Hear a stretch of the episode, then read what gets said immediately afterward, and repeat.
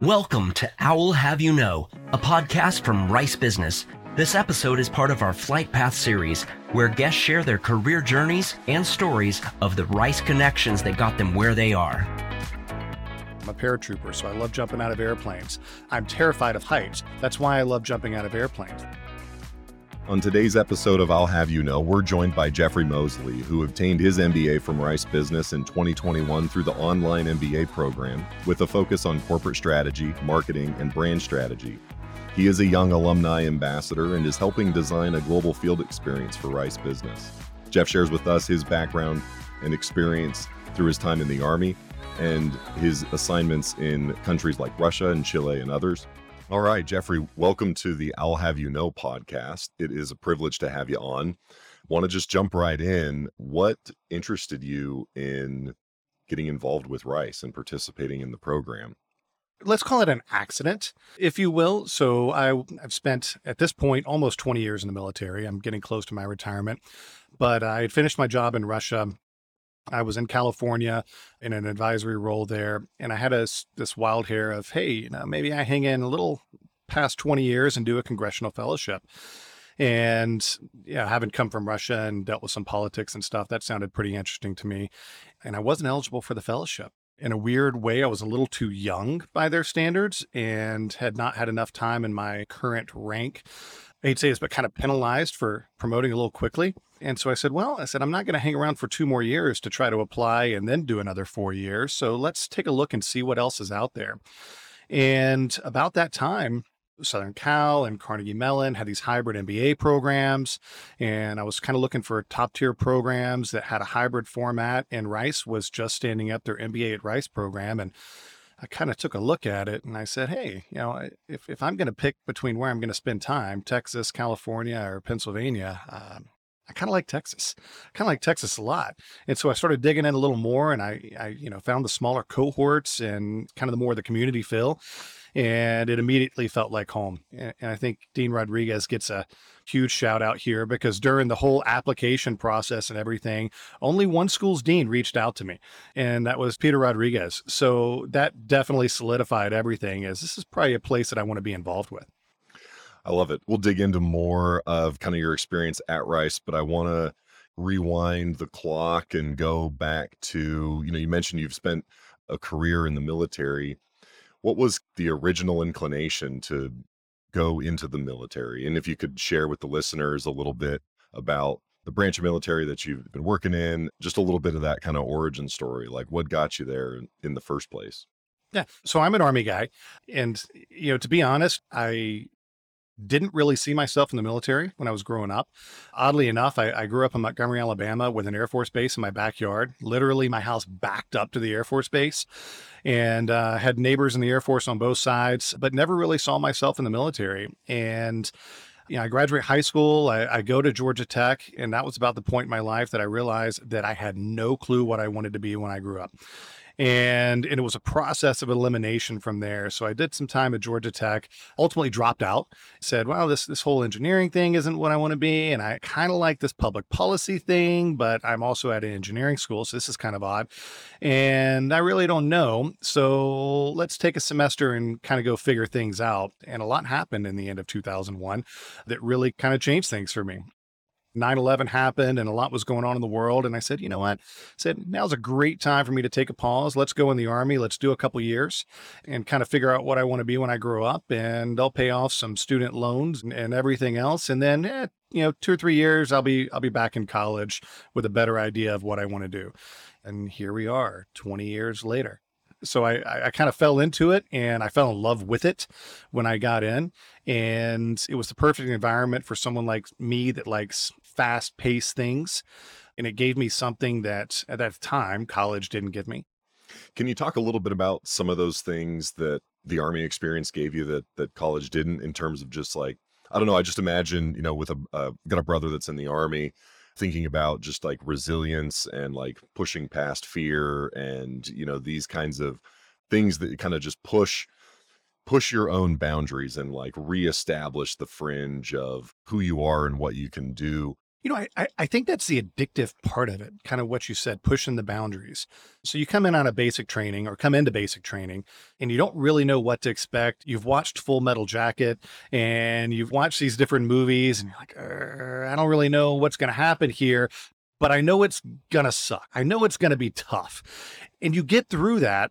I mean, it's it's varied through the years, six weeks, 10 weeks, 12 weeks. You know, the program changes a little bit, but you get through that block of time and you're like, wow, like okay i made it through that and i did that and and it was tough but i overcame it. And no matter who you are there's going to be portions of your basic training that you are not good at or not naturally adept at whether it's ruck marching or it's running or it's the listening to people telling you what to do 24 hours a day 7 days a week you know everybody's going to find their own challenge in that and that's kind of the goal is to break you down and, and build you back up and make you comfortable being uncomfortable and comfortable with those things that you never would have considered yourself capable of doing you know in a previous life.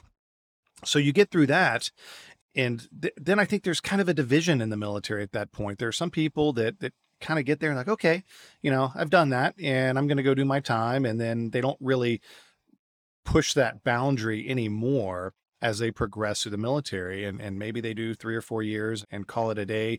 But the ones who t- tend to stick around are the ones who go, wow, all right, so I just did something I thought I was completely incapable of. What's next? And and they kind of find those challenges, and and you win some and you lose some, and you've got to learn to bounce back from them because you're going to lose a lot in the military. It's just the reality of it you can be the best at anything you think you are, and there's someone in the military who's going to challenge you and is going to be better at that. Whether it be physical, mental, it doesn't matter. So you constantly look for those challenges, and it almost becomes addictive because you want the next job that's more difficult. You want to go to airborne school. I'm a paratrooper, so I love jumping out of airplanes.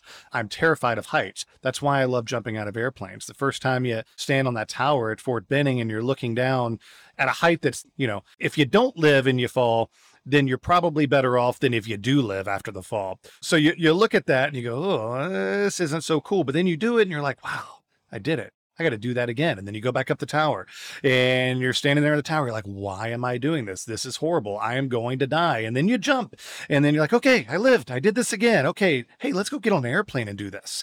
And, it, and the cycle just kind of keeps going. And I think it's for someone with a personality like me that likes to have those challenges and frequent challenges that kind of push you out of your box that's a huge thing and that's really kind of what's kept me driving you know in the military now of course a lot of that starts with the physical side, right? But as you get older, the physical side kind of wanes a little bit, and you, have done special operations, you've done you know, airborne school or air assault or whatever. And now you're getting into the really, really tough jobs. You thought you had the tough jobs before, but now you're getting into the more of the mental challenges, which is kind of the the state in the career that I'm at right now, where it's it's more about uh, more about the brains and less about the physical, which which I absolutely love. Mm. I mean, one of the challenges that I wanted to ask you about, and somewhat timely, I know you spent some time in Russia with the the DoD. Uh, what kind of led to that outpost, and what were some of the things that you learned through that experience, and maybe any insight to some of the current geopolitical activities that are going on? Super pivotal moment in my career, absolutely life changing. I I, I came in the military. I had a had a very wise family member that advised me that uh, don't take the infantry job, take something that's going to make you smarter, and you can still go do all the fun stuff even with with a smart guy job, as they would say. So I came in with with a background of satellite communications. Um, I, I kind of left Georgia, saying I'm I'm done with engineering and technology stuff, and I'm done with Georgia. And I joined the army, and they said, "Hey, you're you're, going back to Georgia, and you're going to study satellite communications and get back into engineering." And I just kind of accepted fate at that point. I couldn't escape it. So so I go through that portion of my career and end up in special operations. I'm doing communication stuff from them. A geek, uh, not a cool guy. I'm just a geek. I'm a geek for the cool guys, but it it opened up a lot of doors through security clearances and language capabilities and things like that. There came a point where I had to leave and I had to go do something else. Tim Lehman, one of my mentors, he kind of said, "Hey, there's there, there's probably something you should go check out called the Defense Attaché Service." Uh, he's like, "I reached out to a guy, and and you'll have an email and have a conversation." So always take the call, right? So I had the conversation. And of course, Russia wasn't part of the discussion at this point. Um, it, it, was just, uh, hey, would you be willing to come work at an embassy? We have a position. And I had three criteria Can I take my family? And can I take my dog? And I don't remember what the third criteria was, but the main thing was family and dog. And the answer was, yep, yeah, you're going to be able to take your family, you're going to be able to take your dog. And so I said, okay, like let's go down this road and let's do this thing. And I think what the military was looking for at that point is they're looking for someone who had the capability to learn languages, had the security clearance, and could do all of the things that I had been doing in special operations, which was, you know, build a team, work with a team, but also be completely independent. When you go to an embassy in Russia, the flagpole, so to speak, as we like to say, your headquarters is a long way away, all the way back in Washington, D.C., and they need people who can operate in that kind of environment that kind of unsupervised and still do the right thing and still carry on, you know, what the nation wants, what the, the military and presidential administration, the foreign policy goals and everything. So you have all these things to do, but you're a long way away. So there's a lot of rope to hang yourself with. So they're looking for a very specific type person that's going to thrive in that environment. And my time in special operations really set me up for that.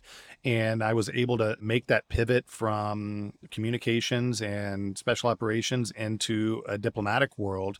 I mean, it, definitely one of the best things that ever happened to me because it's a it's a tough assignment, but it was eye opening. It was definitely a game changer in the way I saw the world, and the way I saw uh, you know our own government, and the way policies and political things were decided. So definitely a life changing experience for me.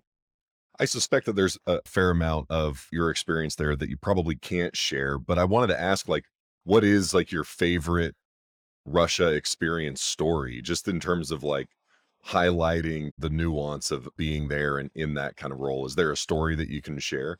The stories are endless, but there is what I can tell and what I can't tell. But I, I think what shocks me when when I go around and, and from from my cohort at Rice, which was a very diverse cohort, to you know working private industry things and getting around the world and meeting people, particularly in the United States, is is how few people have actually lived and worked abroad, and there's only so much of a culture that you can really understand through tourism you can go, you can spend a week or two, you can see some things and it and it's eye-opening and and everyone should travel. Everyone should travel the world. But living there takes it to a different level and it takes you to a different you, you just see more. You see more of the underbelly, you see more of the, of the good, the bad. You start to see the people for who they really are. And probably my favorite Russian story, which has nothing to do with work, but it's really a culture thing, we had uh, two young children at the time. In fact, my my daughter was born in the states while I was already in Russia. So I flew back for the birth, and then a few months later, we had passports and visas squared away for her, and my wife Melissa and the kids joined me. And so Ariel was a baby, and I had my backpack carrier that I love to use to to carry her around, which is just not a thing in Russia. You just don't see dads doing that. So here we are one Saturday afternoon, and Melissa's got my son. They're at a toy store getting a birthday gift for a birthday party, and I'm going to run to the market around the block from the embassy. And I've got my daughter, and she's in her little snowsuit. She's about six months old at that point, all bundled up in the backpack, beanie on, everything. It's cold outside. And I set out on foot to go to the market. And I walk into this market, and anybody who's lived in Russia will tell you about babushka confrontations. That the grandmothers rule Russia. With age comes the ability to say and do anything, and they will correct anyone, and they just see it. You know, they, they say it like it is. So she comes out from behind her stall and she starts yelling at me in Russian. You know, asking me, "Where's my wife?" And I'm like, yeah, "Wife's at the store. You know, I'm here." She's like, "This is shopping. This is her job." And you shouldn't have your kid. And she walks behind me and she snatches my daughter out of that backpack, gives my daughter to her 20 something year old daughter, and says, We will take care of you. She will watch your child. Would you like to buy any cheese? and and I'm just, I'm, I'm like, is my kid about to get kidnapped here? What is going on? And I'm getting a finger waving lecture about how I need a new wife from this babushka. and this is what a woman is supposed to do. And, and for me, being an American, I mean, th- this is surreal. You know, we, we, we, we don't, you know, we don't operate with those gender roles the same way that the Russians do. And, you know, I, would like to say we've progressed a long way from that. But in Russia, that's still very much ingrained in their culture. So, you know, she had really, really good cheese, and which is hard to find in Russia. So I, I bought my cheese and, and I let my daughter play with with uh, her old enough to be my wife daughter at the time and uh, and did my shopping and enjoyed the free babysitting and you know, it only cost me a lecture in gender roles so yeah jeff that's i'll amazing. take it uh, thank you for sharing. That's fantastic. I wanted to pivot a little bit because I know that uh, Russia was not your only foreign outpost and assignment. I understand that you spent a little bit of time in Santiago, Chile, and wanted to just ask you about kind of your experience of being in Latin America and really kind of the experience with the language and the people, and but just some of the challenges there and how those might differ from what you were experiencing in a completely different part of the world. I'm joining you from Chile now. I haven't fully made the transition back to Houston, although it's coming here in a few short months. Ch- Chile was absolutely accidental. We stumbled upon this assignment. I was in California. I had, I had started the MBA at Rice program. My time there was only supposed to be two years, so I knew it was going to be short. And I got the phone call Hey, you want to come back to Russia?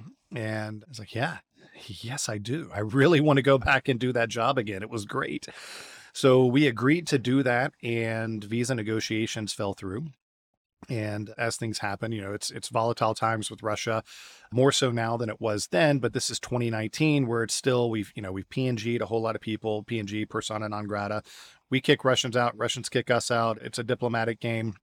And at this point, visas were being negotiated at the highest levels of both of our governments. And the call came in and said, Hey, you're probably not going to Russia. So you can, you know, come back to, to DIA headquarters and work for us for a little bit and wait for a visa. DIA Defense Intelligence Agency. That's my administratively controlled agency. And then, uh, and well, I, you know, I'm I'm just not a big fan of working in DC. that, that just did not seem appealing. And, and and I know that those those waits for visas can can take a long time. Sometimes you have to wait for an election to change things, you know, on one side or the other. And I didn't want to sit around in DC forever waiting for the next role and, and kind of picking up positions in a headquarters building, waiting on that next job. So I said, what else is out there? And eventually Chile came up and I said, okay, this is this is great. I would love to pick up another language. I would love to to go work in a region that I'm not familiar with but the language is key. Like I've, I've got to have some language training here because I'm not a Spanish speaker. So in true military form, they, they make promises they sometimes can't keep. And like, oh yeah, we'll, we'll get you language training. And so I head to DC and I'm like, okay, we got six weeks to get you language training and you need to get down there. Six weeks. Like normally it's like six months, six weeks, eh? All right, let's, uh, I, I, guess we'll make the most of this. So I got a six week crash course in Spanish and made it down here just in time for the pandemic. I got down here about two days before they locked everything down. And, you know, it's been great. Uh, it definitely has slowed my, my, my Spanish capability some, but this is a unique place to be and a really, really interesting time to be here. I was still in DC when the, the civil unrest kicked off down here in 2019. So I was just kind of getting familiar with Chile at that point, and in my spare time, kind of working the the regional ops and Chile desk at our headquarters. And then I get down here, and it, it went from mass protest to silence to quiet because here we were in in the pandemic and Chile was locking down and it was super convenient not that the, the pandemic has been convenient for most people but when you've got a nation in unrest and you've got a a reason completely out of your control to send everyone home and to lock up. You know, it in, in some ways, I, th- I think it, uh, I'm not going to say saved Chile, but it, it definitely forced the discussion to be more political and more civil than just taking things to the street. So it, it changed the way things evolved down here, which was fantastic to see unfold.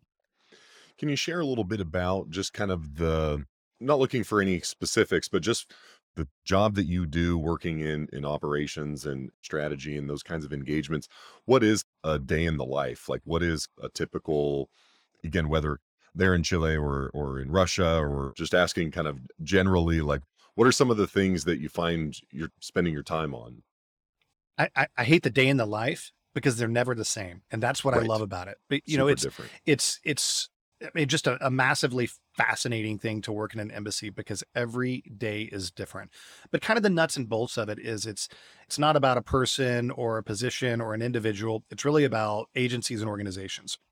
and kind of how we we all play in together. So so obviously I'm an army guy, and a lot of people go, wait a minute, we only thought Marines were in the embassy, and like no, there's security guards, but there are these things called attaches and defense attache offices, and there's there's offices of security cooperation and, and all these different elements. We even have a science office here in Chile where where we've got Navy and Air Force and Army doing research grants on the scientific level down here in Chile and that's just the, the department of defense. So then you've got you know all these other agencies state department obviously the big proponent of embassies but you've got your law enforcement agencies. You've got fbi you've got dea you've got secret service and, and some embassies. Then you've got you know agriculture. You've got u.s commercial services. Within your state department side you've you've got an array of sections from your political and economics and and science section so all these different organizations coexist in an embassy. And at the end of the day, we all report to the ambassador, and our goal is to establish what they call an integrated country strategy, so an ICS. And we collectively come up, we take the presidential administration and, and the cabinet, they all have priorities and foreign policy goals. So we kind of take the overarching guidance for for the hemisphere, for the region, or for the country from there, and we develop this integrated country strategy. And it's ultimately not as individual organizations, as an embassy, what are we going to get after on behalf of the United States government down here? And we publish that document. And if you ever want to nerd out a little bit, you can go on state.gov and look up integrated country strategies, and you can see what they are for every country in the world that we have an embassy and and how we handle that. They're all published. But then then you come into the individual team. So we have those goals, but how do we get after them? And that's where somebody like me comes in that I'm going to say, hey, we've got, you know, let's talk about, let me pick a good topic here. Let, let, let's talk about crime and drug trafficking. That's a great one that that we have to get after that involves a lot of different agencies. You would think drugs, that's DEA, right? Eh, not so much because there's a political element to it that our political section is going to be involved in. There's a military side of it. You know, you go to some of these countries and the, you know, the host nation's military are the primary proponents of eradicating drug trafficking. So there's there's the DEA side, of course, but there's also the DOD side of it you know, if there if there's civilian aircraft and stuff involved, you've got TSA and FAA involved, and all these other agencies that exist in the embassy. So we come together and we figure out how do we get after that? How do we not step on each other's toes? Where can can we take our DoD team and affect the outcome of these goals and and kind of flex our network to achieve the goals on behalf of the United States but we also don't want to step on the other agencies. But we also want to do this the most efficient way possible. So sometimes we have to sit down and look at it and say hey you know this agency is really good at this and my agency may not be as effective at this so we're going to let them run point on this particular goal or this particular engagement. And that's where the strategy side comes in. There's a whole lot of networking that goes on understanding your host nation government understanding cultural, the political dynamics, everything that goes in to their decision making process so that we can kind of saddle up next to them and, and achieve our goals together as the United States and in this case, Chile. Very cool. Really insightful we talk about kind of the the travel and the experience in an assignment like yours are you able to sort of visit neighboring countries and other things or do you find yourself pretty well kind of within the boundaries of the country that you're assigned or are able to sort of branch out to Peru or Argentina or other any nearby countries there? I'm obviously sort of pandemic I'm I'm certain made that a little bit more challenging, but was just curious about sort of the flexibility in your role to be able to kind of travel when when time and allow. No, the, the, the goal is to travel. I mean, the, the I, I want to spend as much time seeing the world as I possibly can and kind of tying into rice, I'm largely here because of rice. So I did a GFE in Mexico City as part of my program and a global field and, experience. Yeah, right? global field experience in, in Mexico City. And that was my, you know, not my first time in Latin America. I'd spent some time traveling through just on, you know, tourism side, but from a work perspective, I'm like, wow, you know, this is pretty interesting. It's it's a definitely a different dynamic from the Middle East and from Russia and, and Germany and countries that I'm used to working in. So let, let's see what's in South America and, and let's see what's out there. And, and it opened my eyes to the business opportunities here as well. You know, we, we all have expiration dates in the military and, and mine is coming up. And so I got to go get a real job. And that, that global field experience in Mexico City kind of made me, made me think, Hey, I, I still want to work on the international side. Like I want to work in a company that does business internationally and I'm probably never going back to Russia. So let's start looking at places where I can pick up a language that, that's going to be more useful in a region that's probably going to be a little bit more fun to work in long term.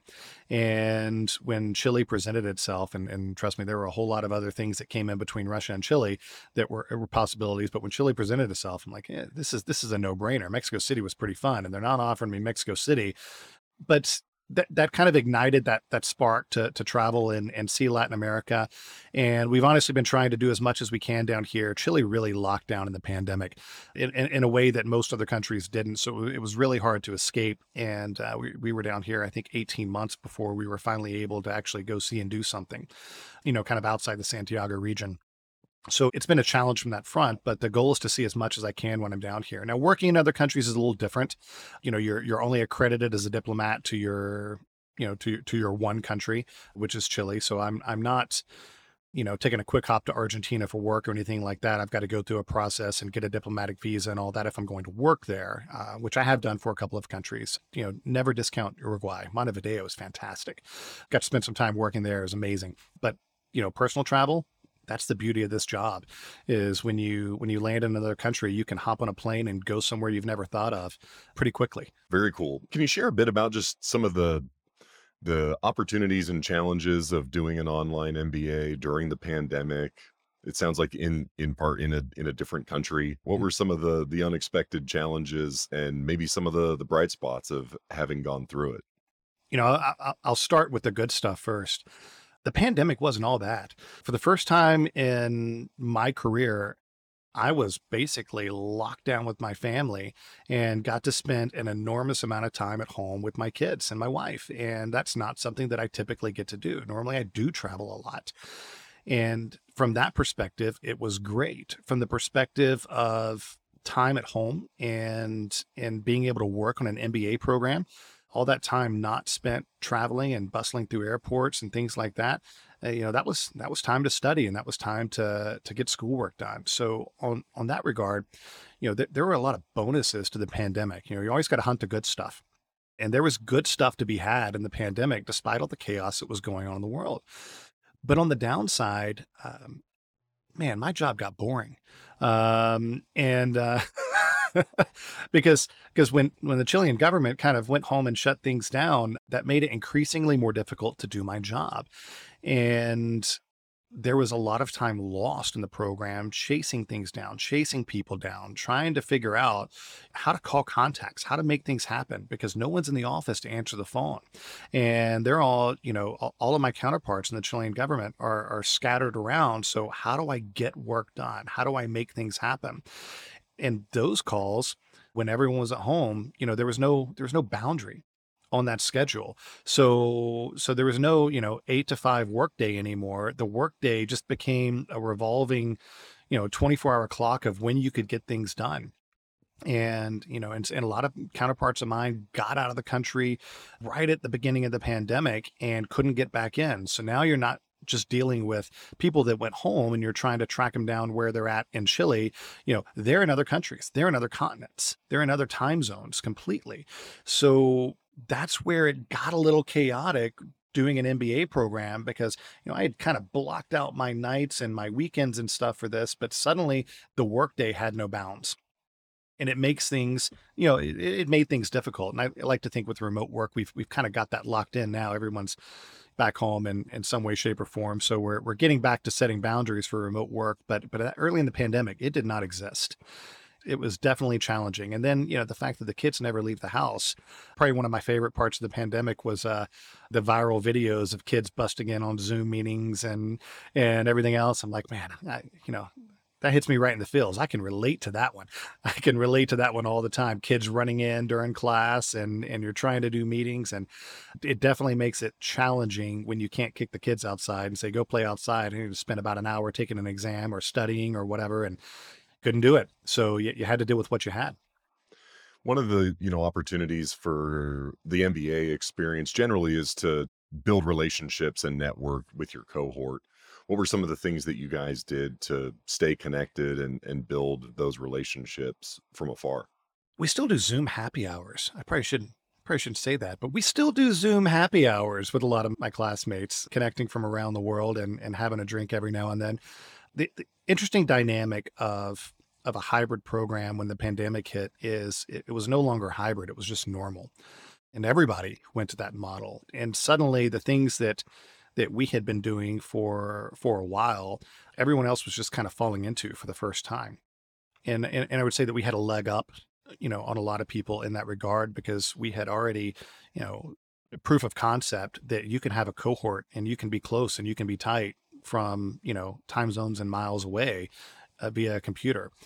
I, I get approached a lot by by fellow government employees about doing an MBA and all of you know almost all of them they're not going to have you know two years in one location where they can do an executive mba or nights and weekends or whatever so they've got to start looking at these online programs and I tell them not all online programs are are created the same. And the the beauty of the Rice program is that it's it's intentionally small, and I love that about it because you, can't have a cohort of 200 people or 300 people and develop those relationships in an online format that you can get at Rice because when you're at Rice and you're in those smaller cohorts, you are going to be on a team with everyone several times and do several projects throughout the duration of your program.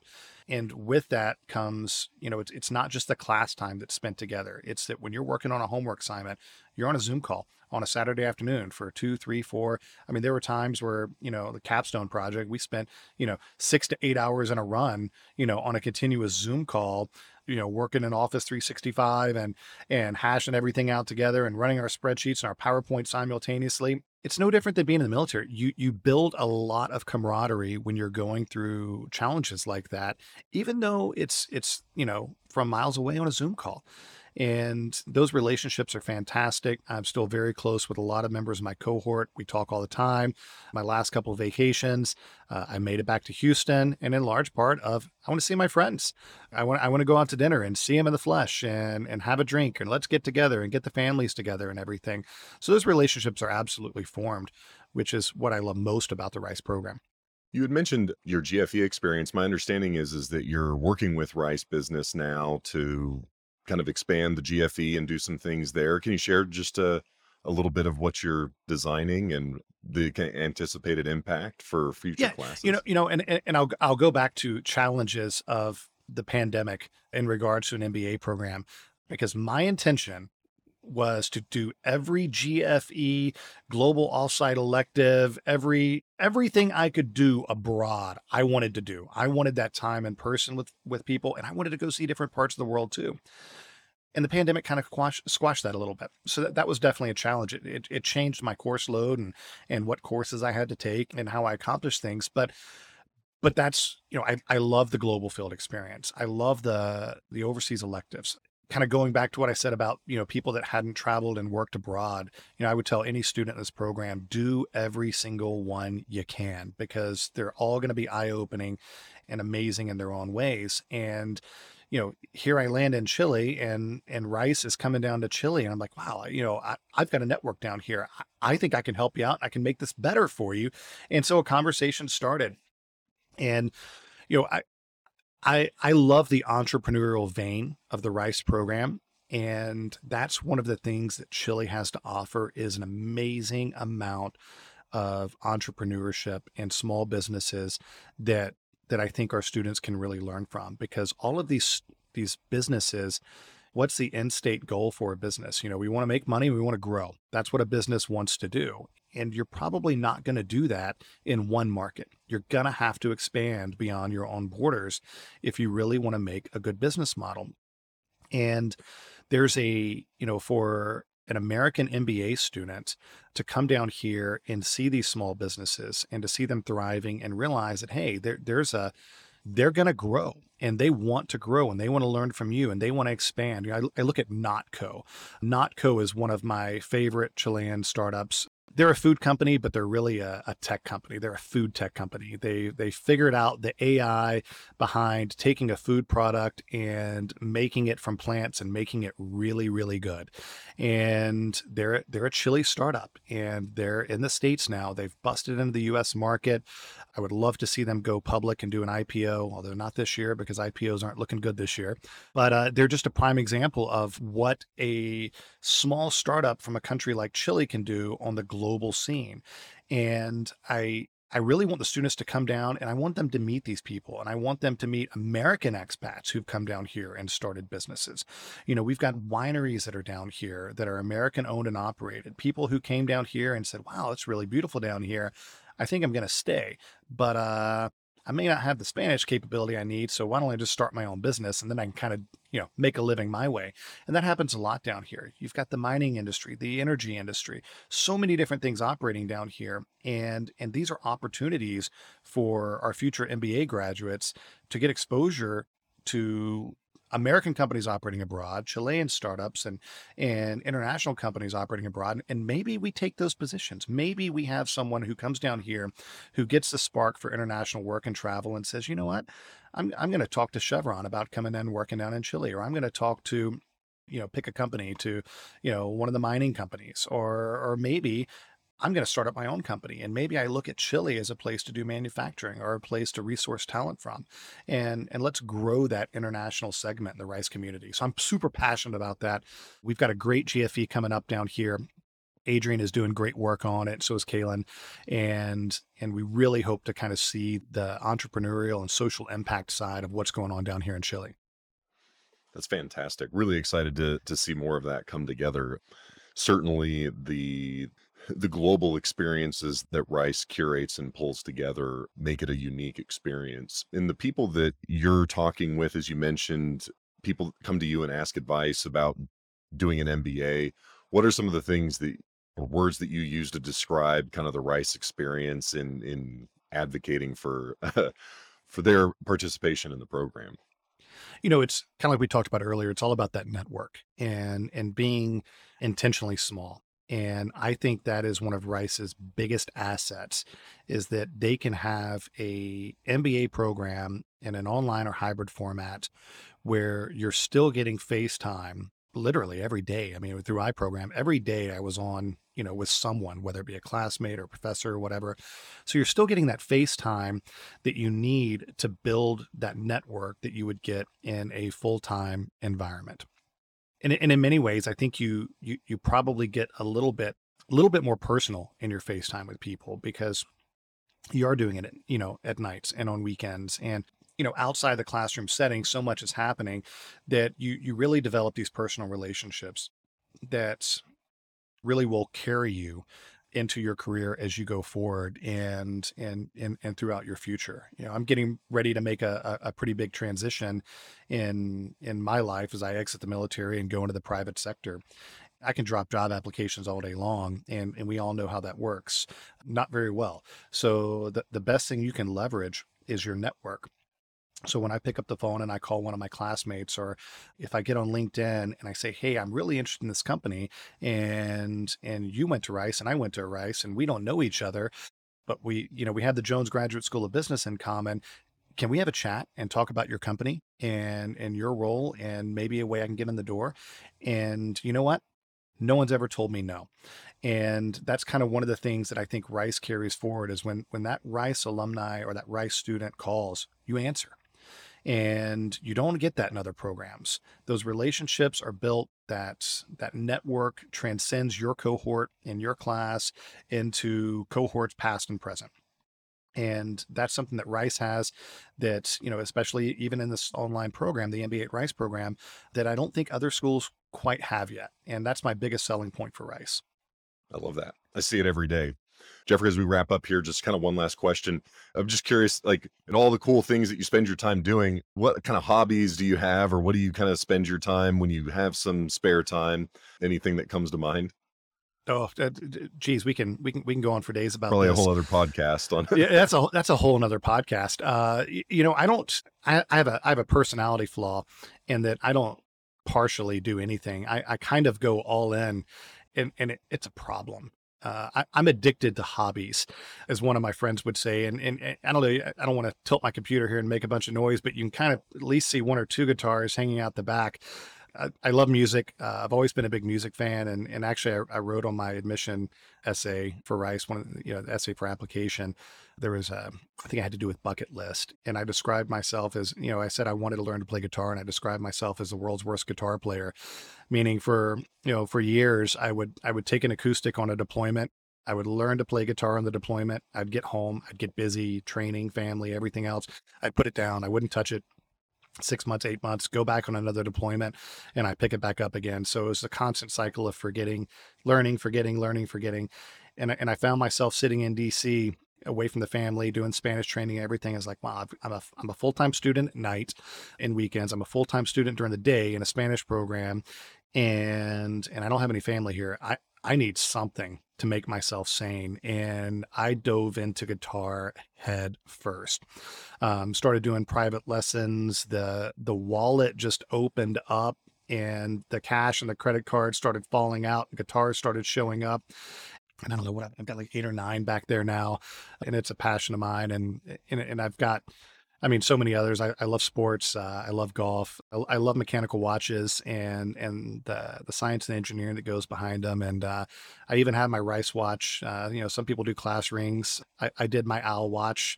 Actually, I'm, I'm appropriately wearing that one now. I know the podcast can't see it, but but I've got my my owl on the back of my reverso there and uh, yeah that's a huge passion of mine and and i hear watchbox is opening up a store in uh, in houston maybe i can uh, talk Tim Mosso or one of those guys to, to give me a job down there.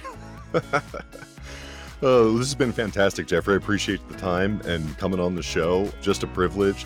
Jeffrey Mosley, online MBA grad 2021 and part time musician. Thanks for being on. Thanks, Scott. I appreciate it. It's been a pleasure. Thanks for listening. This has been Owl Have You Know, a production of Rice Business. You can find more information about our guests, hosts, and announcements on our website business.rice.edu.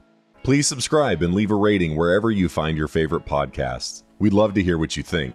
The hosts of Owl Have You Know are myself, Scott Gale, and Maya Pomeroy.